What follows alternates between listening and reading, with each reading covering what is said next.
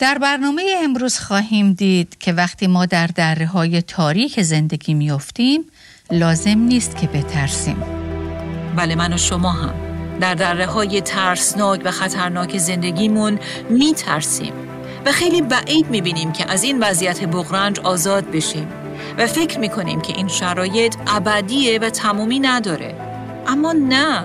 عزیزان به یاد بیارید که چرا شبان نیکوی شما مسیح شما رو به این دره تاریک آورده. و چرا شما رو از این گذرگاه تنگ و دشوار می‌خواد بگذرونه؟ شنوندگان عزیز با برنامه دیگر از پادکست دلهایمان احیا کن با صدای سابرینا اصلان در خدمت شما دوستان گرامی هستیم.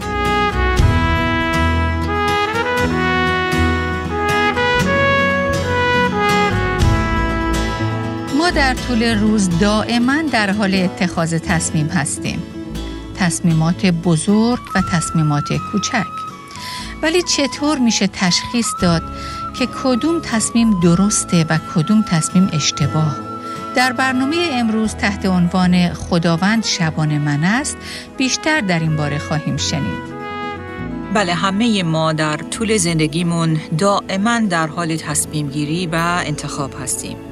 تصمیمات و انتخاب های بزرگ و تصمیمات و انتخاب های کوچیک که همگی می‌تونن به نوعی خیلی سرنوشت ساز باشن و در واقع آینده ما رو بسازن.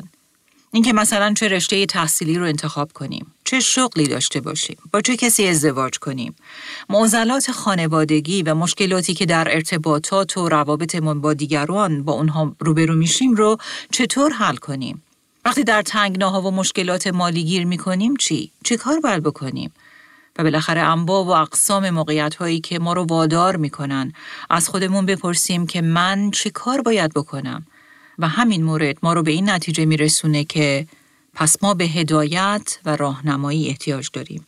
هدایت و راهنمایی کسی که حکیمتر و عاقلتر از ماست. و داوود نویسنده مزمور 23 این واقعیت رو خیلی خوب درک کرده بود. که چقدر به هدایت ها و راهنمایی های خدا در جزئیات و کلیات زندگیش نیاز داره. او به عنوان یک چوپان با طبیعت گوسفندان خیلی آشنا بود.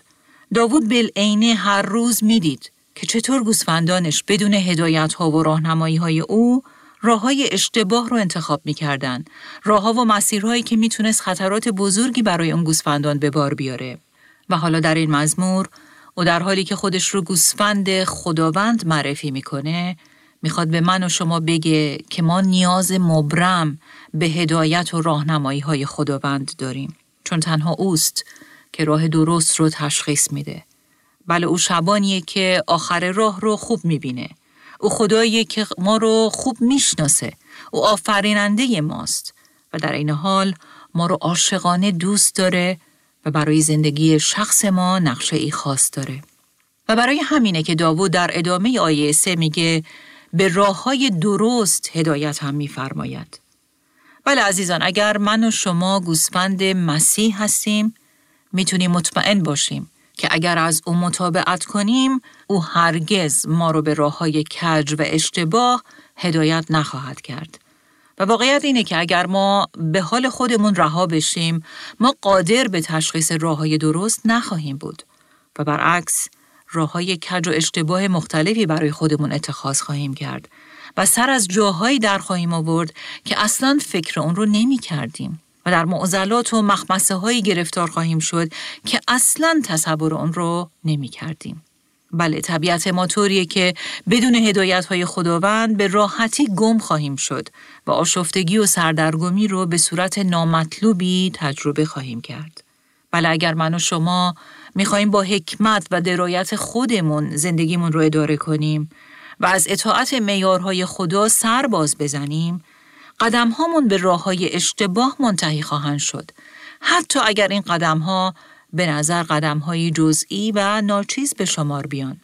پس عزیزان اگه من و شما مثلا تصمیم می‌گیریم که خارج از اراده خدا ازدواج کنیم و یا بدون مشورت و سوال از او مثلا اقدام به خرید و فروش چیزی، اقدام به تغییر شغل، اقدام به تغییر محل زندگی و بالاخره در نهایت بدون در میان گذاشتن نقشه هامون با او تصمیم گیری می کنیم اگه ایمانداری هستیم که اراده خدا رو در کلام او جستجو نمی کنیم و یا وقتی هم در کلامش خواسته و راه و روش خدا رو درک می کنیم ولی آگاهانه تصمیم می گیریم که از اون اطاعت نکنیم.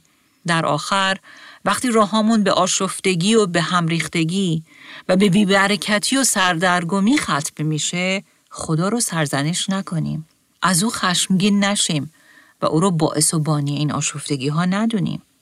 آیه ای در امثال سلیمان هست که خیلی خوب به این مورد اشاره می‌کنه. در امثال سلیمان باب 19 آیه 3 می‌خونیم حماقت خود انسان زندگیش را تباه می‌سازد اما دل او بر خداوند خشم می‌گیرد. ترجمه دیگه کتاب مقدس این آیه رو اینطور می نویسه. انسان با حماقت خود زندگی خود را تباه می کند و بعد گناه را به گردن خداوند می اندازد. و چه بسا این وضعیت بسیاری از ایمانداران امروزیه. ایماندارانی آشفته و سردرگم که نسبت به هدایت خدا و میارهای او بی بودند و راه های خودشون رو بر راه های او ترجیح دادن. ولی خدا رو شکر که همانطور که در برنامه قبل دیدیم خدای ما خداییه که وقتی وضعیت آشفته، بدحال و نابسامان ما گوسفندان خودش رو می‌بینه قادره که جان ما رو برگردونه و آشفتگی ها و به هم ریختگی های زندگی ما رو دوباره نظم بده. زخم های حاصل از بیعتاعتی ما رو شفا بده و گاهی حتی فرصت های از دست رفته رو برای ما جبران کنه. ولی این مستلزم اونه که ما واقعا درک کرده باشیم که این شرایط ناموزون نتیجه بیعتاعتی ما از میارها و راه های خداوند بوده و حالا واقعا پشیمون هستیم و توبه می‌کنیم. کلام خدا در امثال سلیمان فصل سوم آیات پنج و شش به ما خاطر نشان می‌کنه که با تمام دل بر خداوند توکل کن. بر عقل خیش تکیه من اما. در همه راه های خود او را در نظر داشته باش و او طریقهایت را راست خواهد گردانید. و وقتی من و شما بر او اعتماد کنیم و در همه راه های خودمون راه ها و معیارهای او رو در نظر بگیریم و از اونها تبعیت کنیم ما رو به راه های راست رهبری خواهد کرد. و چقدر من و شما باید خوشحال باشیم که خدای ما شبانیه که مایل که ما رو در رویارویی با راه های پرپیچ و خم زندگی و دوراهی های سرنوشت ساز اون به راه های درست خودش که همیشه بهترین هستند هدایت کنه. در این بین نکته قابل توجه اینه که درک اراده خدا روش و سبک زندگی یک ایمان داره که به صورت روزانه اون رو تمرین می‌کنه و این عمل به نقطه نظر قلبی اون نسبت به خدا مربوط میشه. هر چقدر که ما رابطه ای صمیمی با خدا داشته باشیم و بیشتر او رو بشناسیم بیشتر به او و راه های عالی او اعتماد خواهیم کرد و در نتیجه بیشتر در جزئی ترین امور خودمون رو به او تسلیم خواهیم کرد و با ایمان از او و راهاش اطاعت خواهیم کرد و این روش و سبک زندگی روزانه ما خواهد بود و این مستلزم صرف وقت با این خداوند و خواندن روزانه کلام او و تفکر و تعمق بر اونه. چون خدا به وسیله کلامشه که راهها و میارهای خودش رو بر ما آشکار می‌کنه. او فرزندان خودش رو به وسیله کلامش که کتاب مقدس باشه به راه های راست و درست هدایت و رهبری می‌کنه. درست مثل نوری تابان که در تاریکی بتابه و راه رو نشون بده. کلام خدا هم در دوم پتروس فصل اول به این مطلب اشاره می‌کنه کلام خدا مثل چراغیه که در مکانی تیره و تاریک می درخشه. عزیزان ما در دنیایی تاریک و پر از ظلمت زندگی می کنیم و برای اینکه راه صحیح رو تشخیص بدیم احتیاج به چراغ داریم احتیاج به نور داریم و این نور چیزی نیست جز کلام خدا مزمور 119 آیه 105 هم به طور سریع به این موضوع اشاره می‌کنه این آیه میگه کلام تو برای پاهای من چراغ و برای راه های من نور است. در واقع خدا به وسیله روح القدسی که در ما زندگی می‌کنه ما رو به سوی راستی هدایت می‌کنه. چطور؟ روح القدس کلام مسیح رو به یاد ما میاره و در این حال ما رو کمک می‌کنه که در عمل کلام خدا رو در زندگی خودمون به مرحله اجرا در بیاریم. پس خدا هر آنچه رو که ما برای قدم گذاشتن در راه های درست نیاز داریم در دسترس ما قرار داده.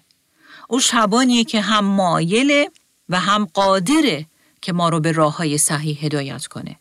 البته نباید این نکته رو فراموش کرد که گاهی راههایی که خدا برای ما انتخاب می‌کنه به نظر راه های درست نمیان. و وقتی ما از او اطاعت می‌کنیم و قدم در اون راه می‌ذاریم متوجه میشیم چه راه سختیه. و گاهی راهی خاکی پر از گرد و غبار و مه راهی پر از خار راهی پر پیچ و خم و پر از سربالایی. و در نهایت راهی بسیار دشواره. اگر شما کتاب معروف سیاحت مسیحی رو خونده باشید در اون خواهید دید که اوقاتی هست که مسافر مسیحی مجبوره در اطاعتش از خداوند راهی بسیار خشن و دشوار رو طی کنه که نویسنده اون رو در این داستان تپه دشواری ها مینامه.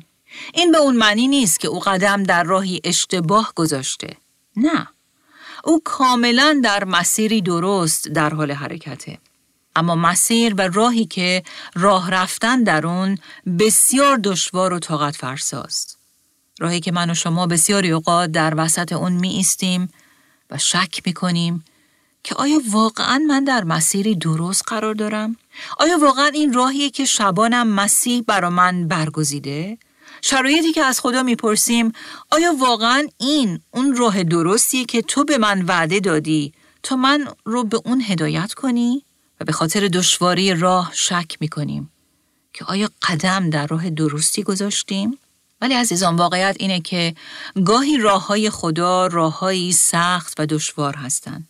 او ممکنه بعضی اوقات ما رو به کوره های سوزان و آتشین هدایت کنه.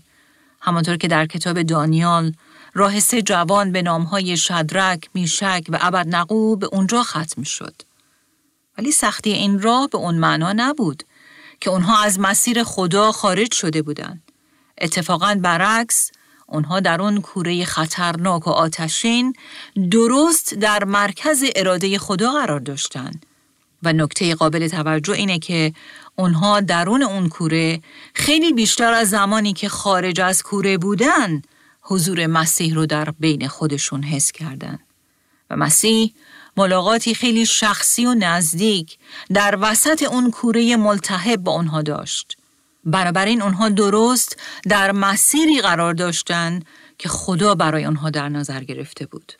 اگرچه موقعیتی فوقالعاده دشوار و سهمگین بود. گاهی راه های خدا از درون بیابان هاست. همانطور که او قوم خودش رو وقتی که از مصر بیرون اومدن مستقیم به سوی بیابان هدایت کرد. ولی چرا؟ اونا قرار بود بعد از آزادی از مصر به سرزمین معود برن اون سرزمین مبارک و پر از شیر و شهدی که خدا قبلا به اونها وعده داده بود.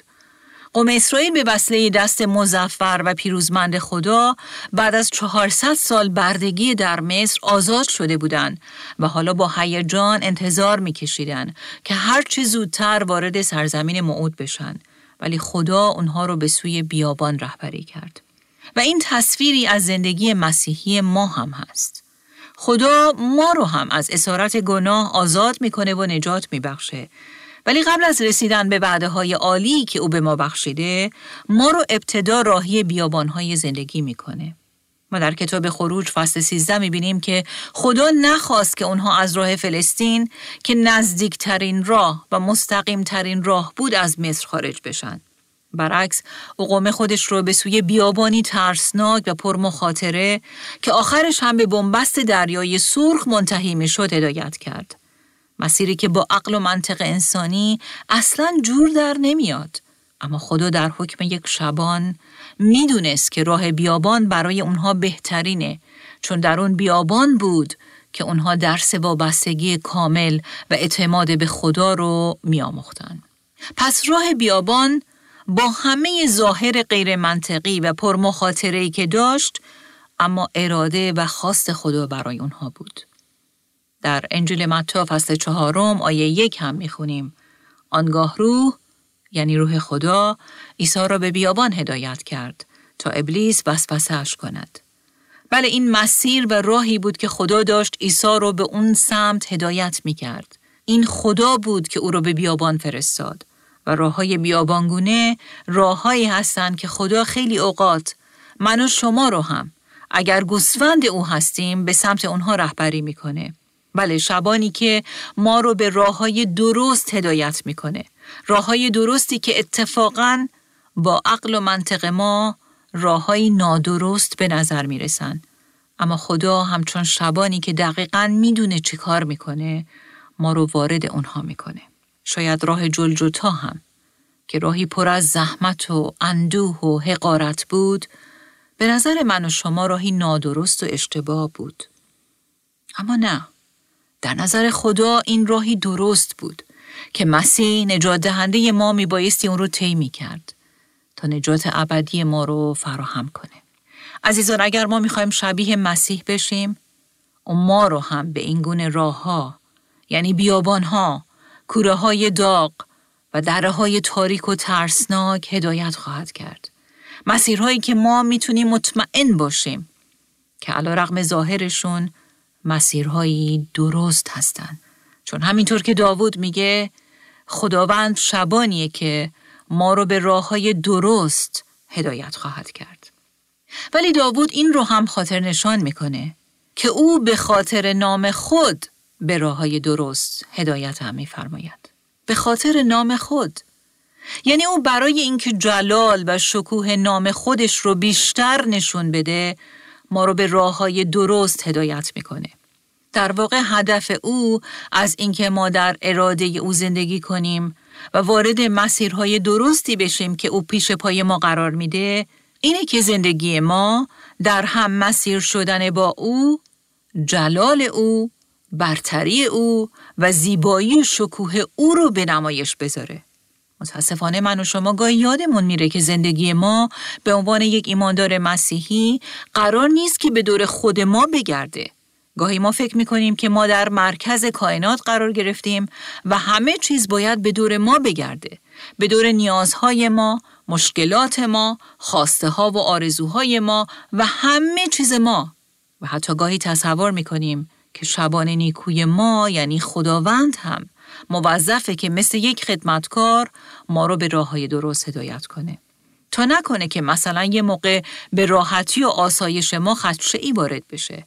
در حالی که کلام خدا در رومیان فصل یازدهم میگه که همه چیز دور خدا میچرخه و حتی زندگی ما درباره خودمون نیست بلکه همه درباره او و جلال و شکوه او و برتری اوست.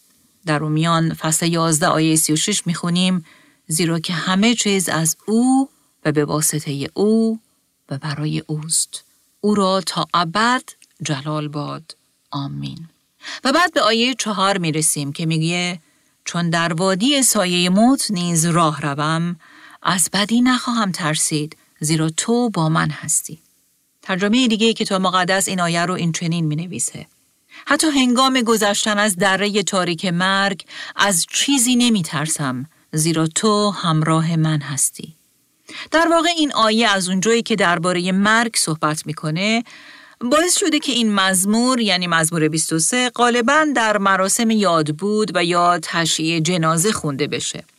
که البته در زبان اصلی که ابری باشه از عبارت دره بسیار عمیق تاریکی استفاده شده.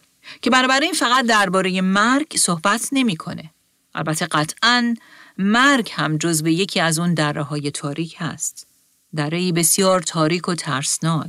ولی نویسنده مزمور بیشتر از اون که فقط به مرگ اشاره کنه هر دره تاریک دیگه ای رو هم در مد نظر داره. دره بسیار تاریک که سیاهی و ظلمت اون بی نهایت قلیز و عمیقه. و مردمی که در فلسطین زندگی می‌کردن خیلی خوب می‌دونستن که داوود درباره چه نوع دره ای صحبت می‌کنه. این دره ها دره های سرسبز و باصفا که پر از گل باشه و به سادگی بین دو تپه معمولی قرار گرفته باشه نبود. بلکه دره های بسیار تنگ و باریک و فوقالعاده عمیق و تاریک بودند. شبانان غالبا در اوایل بهار گله های خودشون رو برای چرا به دشت ها و مراتع پست و کم ارتفاع می بردن. وقتی که تابستون فرا می رسید و برف روی کوه ها آب می شد، یواش یواش اونها رو به ارتفاعات بالاتر هدایت می‌کردن تا چراگاه ها و مراتع سرسبزتری برای اونها فراهم کنند.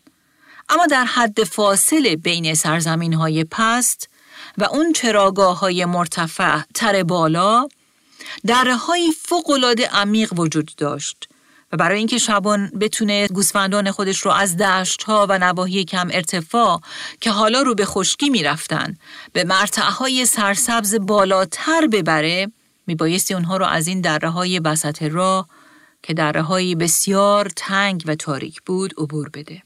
دره هایی پر از صخره با شیب تند و لغزنده که غالبا از اونجایی که با درختان بسیار بلند هم پوشیده شده بود از نور آفتاب محروم بودند.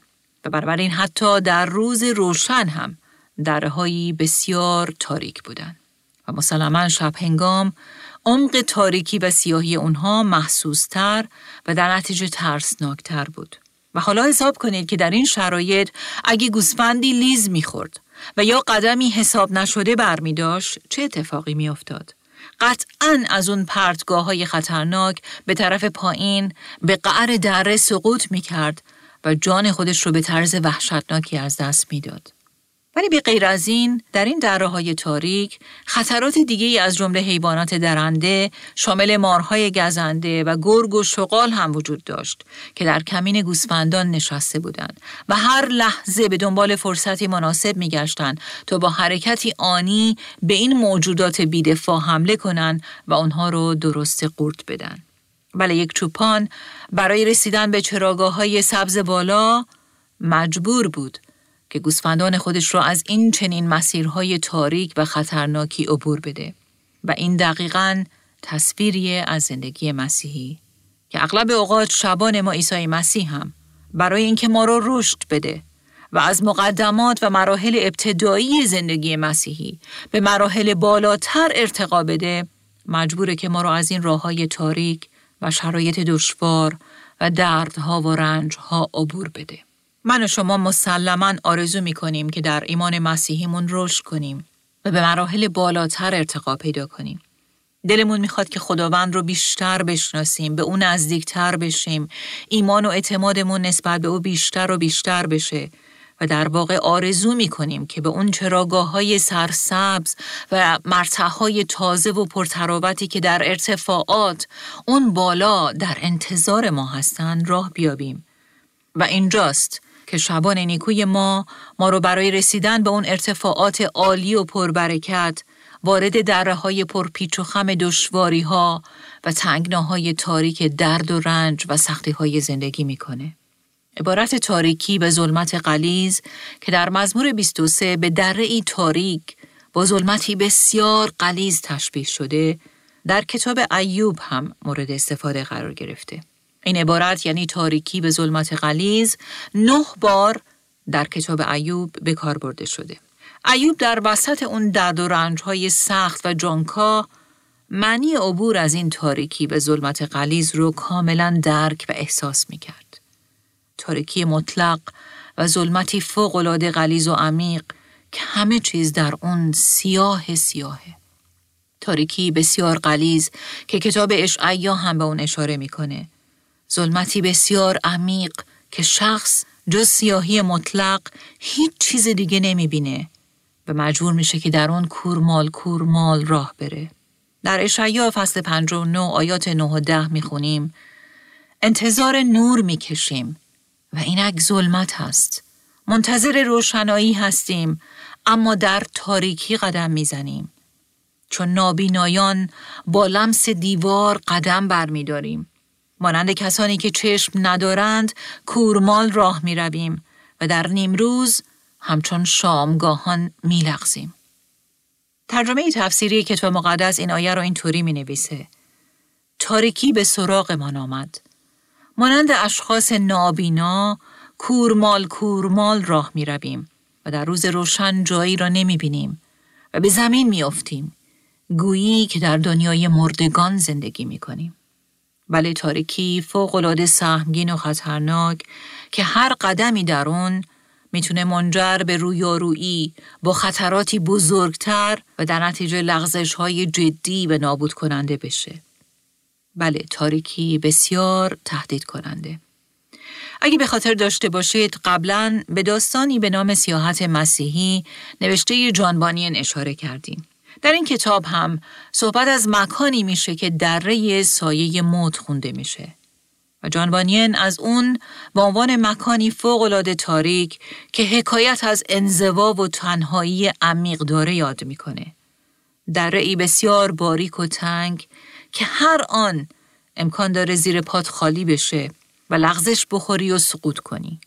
مکانی خطرناک که با موجوداتی از جنس نیروهای تاریکی و شیطانی محاصره شده و مسافر مسیحی که شخصیت اصلی این کتابه در حال عبور از این دره ترسناک حتی خودش رو فوق العاده نزدیک به دروازه جهنم می‌بینه که البته به اون وارد نمیشه اما شعله های آتشین و فرو برنده و سهمگین اون رو به چشم خودش می‌بینه که می‌خوان او رو فرو ببلن. مطمئنا من و شما هم. در فصولی از زندگی مسیحی خودمون رو در چنین شرایط تاریک و ظلمانی دیدیم. شرایطی فوقالعاده ترسناک، معیوز کننده و پر از سردرگمی که حتی یک قدم جلوتر رو نمیشه تشخیص داد. شرایطی فوقالعاده تاریک که اصلا نمی‌دونیم داریم به کجا میریم و چه اتفاقاتی داره در زندگی ما میافته. وضعیتی فوقالعاده جهنمی که صدای تهدید آمیز شیطان و حجوم نیروهای تاریکی خیلی قابل لمسه. ما بعدها می‌بینیم که جان بانین به این چنین شرایط دشواری در بیوگرافی خودش هم اشاره می‌کنه. مخصوصا شرایط تاریکی که در طول دوازده سالی که به خاطر ایمان مسیحیش و موعظه انجیل به زندان افتاده بود تجربه کرده بود. او در حالی که فقط سی و چند سال داشت به خاطر ایمان مسیحیش زندانی میشه و مجبور به ترک زن و چهار فرزند کوچکش در مدت این دوازده سال میشه. جانبانین در بیوگرافی خودش می نویسه که مخصوصا در چند هفته اول چقدر در رویارویی با مرگ خودش رو تحت شکنجه می‌دید. درست مثل شخصی که او رو روی چارپایه قرار دادن و حلقه تناب دار به او آویزون کردن و هر آن ممکنه که جلاد بیاد و چارپایه رو از زیر پاش بکشه. او در بخش دیگه از داستان خودش می نویسه ناگهان احساس کردم که ابری سیاه و تاریک همه وجودم را احاطه کرد. تاریکی ای که سیاهی و غلظت آن به قدری زخیم بود که تنها چیزی که می دیدم تاریکی محض بود و بس و در درون خودم دیگر قادر به دیدن مسیح و نور او نبودم. خودم را خیلی دور از حضور خدا می دیدم. گویا که تا به حال اصلا مسیح و حضور پرمحبت او را حس نکرده باشم. و عزیزان این همون چیزیه که داوود هم در مقاطعی از زندگی خودش تجربه کرده بود. در ای تاریک که هر ایماندار مسیحی در حد فاصل ایمان آوردنش به مسیح و مرگ جسمانی یعنی تا زمانی که در قید این جسمه و بر روی زمین زندگی می‌کنه تجربه خواهد کرد. شرایطی که در مقاطع مختلف زندگی مسیحی من و شما با درجات مختلف شدت و ضعف با اون روبرو میشیم. واقعیتی که هر گوسفند واقعی مسیح در مطابقت از شبان نیکوش مسیح تجربه می‌کنه. ولی آیا به یاد داری در آیه سه چه خوندیم؟ بله به خاطر نام خود به راه های درست هدایت هم میفرماید. بله راه های درست. و عزیزان این دره های تاریک هم یکی از اون راه های درستیه که شبان ما مسیح ما رو به اون میفرسته. همونطور که قبلا گفتیم گاهی این انتخاب های گناه آلود و نابخردانه خود ما هستند که ما رو به این چنین شرایط تاریک و خطرناک سوق میدن. ولی عزیزان به یاد داشته باشیم که وقتی ما به خاطر نتیجه گناهان خودمون وارد این چنین دره های تاریکی میشیم خدا رو مقصر ندونیم و او رو سرزنش نکنیم. اما واقعیت اینه که ورود ما به دره های تاریک همیشه نتیجه انتخاب های گناه آلود و بی حکمت ما نیست. بلکه اتفاقا برعکس اون دره راه درستیه که شبان نیکوی ما مسیح برای ما برمیگزینه تا ما رو از اون عبور بده. اگر ما واقعا مسیح را مطابقت می‌کنیم، روزانه با او راه میریم، با ایمان و اعتماد با او قدم به قدم زندگی می کنیم. اگر با عشق و محبت از او و راه های او اطاعت می کنیم و او رو با امانت و وفاداری خدمت می کنیم. بله، مواقعی هست که او در حکم شبان نیکوی ما ما رو راهی درهای تاریک و دشوار هم خواهد کرد. اما چرا؟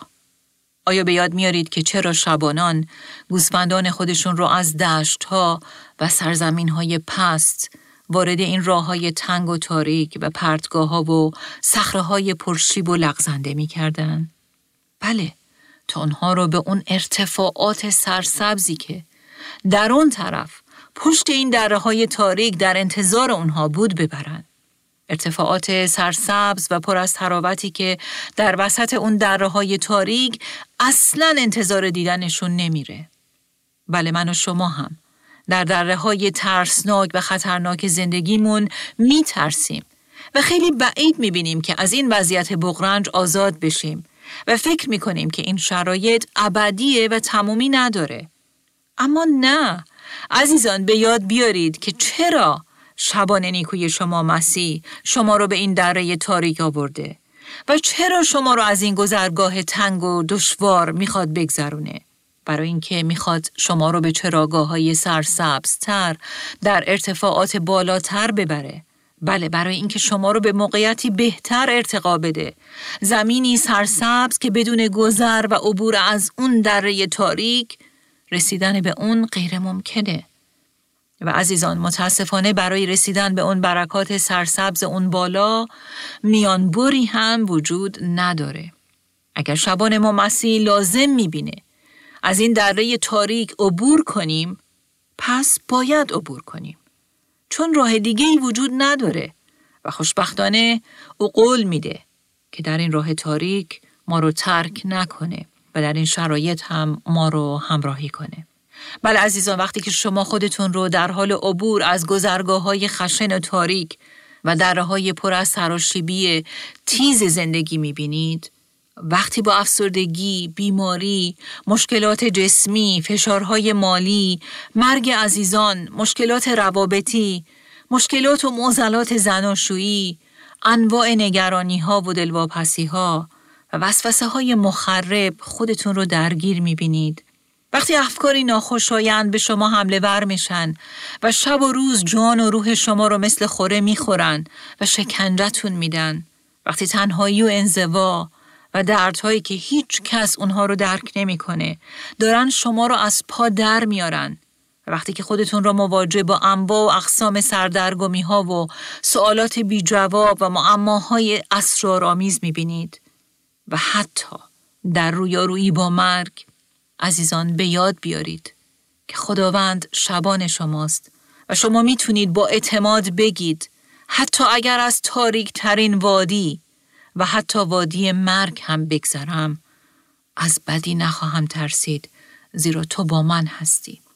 بله تلاطمات و تاریکی های زندگی شما شاید به صورتی بی امان و بی رحمانه دارن شما رو از پا در میارن امواج خروشانی که نه تنها هیچ آثاری از آروم شدن اونها نیست بلکه حالا شدت اونها هر روز بیشتر و بیشتر هم میشه و انگار قراره که این وضعیت تاریک تا به ابد ادامه داشته باشه. عزیزان در وسط این دره های تاریک به مسیح این شبان جانتون اعتماد کنید. به نیکویی راه های او اعتماد کنید. به قلب پر محبت او اعتماد کنید. به حکمت و فهم او اعتماد کنید بله به این شبان نیکو مسیح اعتماد کنید و همیشه در این دره ها به یاد بیارید که هدف او از عبور دادن شما از این وادی های تاریک و خطرناک اینه که او شما رو به اون ارتفاعات بسیار سرسبزتر ارتقا بده. اون ارتفاعات سرسبزی که تازگی و تراوت اونها رو تا به حال در دشت های پست قبل از ورود به این دره های تاریک تجربه نکردید. بله به این شبان نیکو یعنی مسیح اعتماد کنید و نترسید چون او در وسط این دره های ترسناک با شماست و می‌دونه که شما رو به کجا می‌بره.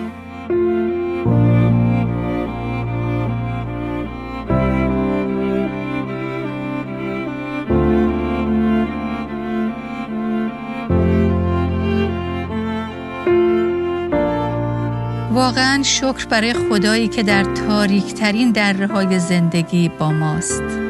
شبان نیکویی که نه فقط در چمنهای سبز بلکه در وادی های ترسناک هم ما رو با محبتش در بر گرفته و تحت هیچ شرایطی هرگز ما رو با نخواهد گذاشت و ترک نخواهد کرد.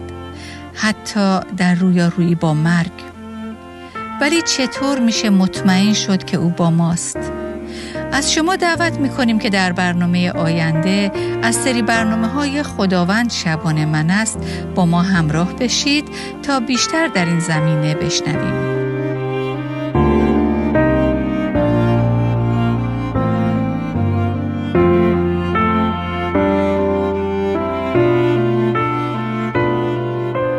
آنچه در این برنامه ها به سمع شما شنوندگان گرامی می‌رسد تعالیم نانسی دیماس ولگموت با صدای فارسی سابرینا اصلان است.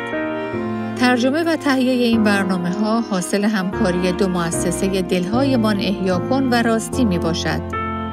برای شنیدن یا بارگزاری سایر برنامه ها می توانید به تارنمای دلهایمان احیا کن مراجعه کنید.